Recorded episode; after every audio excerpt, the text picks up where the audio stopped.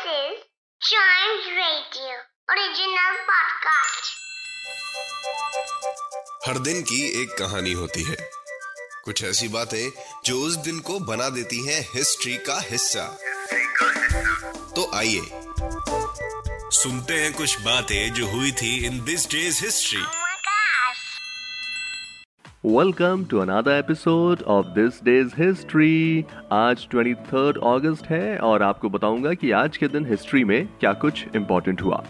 1944 में आज ही के दिन भारतीय फ़िल्मों की मशहूर एक्ट्रेस सायरा बानो का जन्म हुआ। वे all time favourite comedy film Padosan की प्रमुख अभिनेत्री थी, जिसमें महमूद, किशोर कुमार, सुनील दत्त, मुखरी, केशतो मुखर्जी आदि जैसे बहुत से कॉमिक एक्टर्स शामिल थे। सायरा अपनी छोटी सी उम्र में दिलीप कुमार की बहुत बड़ी फ़ैन थी। उस समय उनके दो सपने थे, एक बड़ी एक्ट्रेस बनना और दूसरा दिलीप कुमार से शादी करना, और उनके दोनों ही सपने पूरे हुए। चलिए, बढ़ते हैं आगे।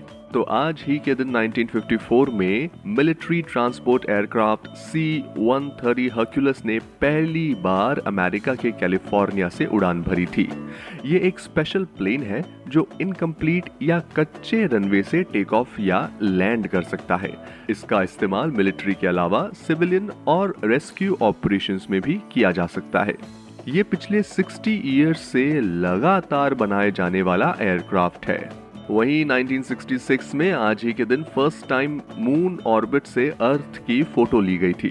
लूनार ऑर्बिटर वन नामक मानव रहित रोबोटिक स्पेसक्राफ्ट से ये फ़ोटो ली गई थी और ये स्पेसक्राफ्ट मून के चक्कर काटने वाला पहला अमेरिकन स्पेसक्राफ्ट था।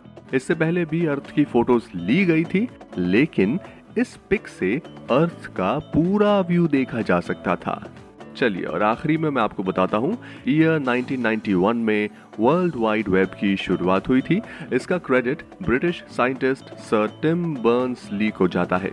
उन्होंने स्विट्जरलैंड में सबसे बड़ी रिसर्च ऑर्गेनाइजेशन सर्न में इसे तैयार किया था और स्पेशली सर्न में काम करने वालों के लिए बनाया गया था। लेकिन बाद में 1991 तक और उसके बाद पूरी दुनिया के लोग इससे जुड़ते चले गए।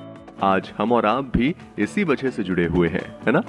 तो आज के पॉडकास्ट में इतना ही। आई होप आपको ये सारी बात इंटरेस्टिंग लगी होंगी। तो आप टाइम्स रेडियो का ये वाला पॉडकास्ट दिस डेज़ हिस्ट्री को तुरंत लाइक शेयर और सब्सक्राइब कर लें, ताकि आपसे कोई भी एपिसोड मिस ना हो जाए। Till then keep chiming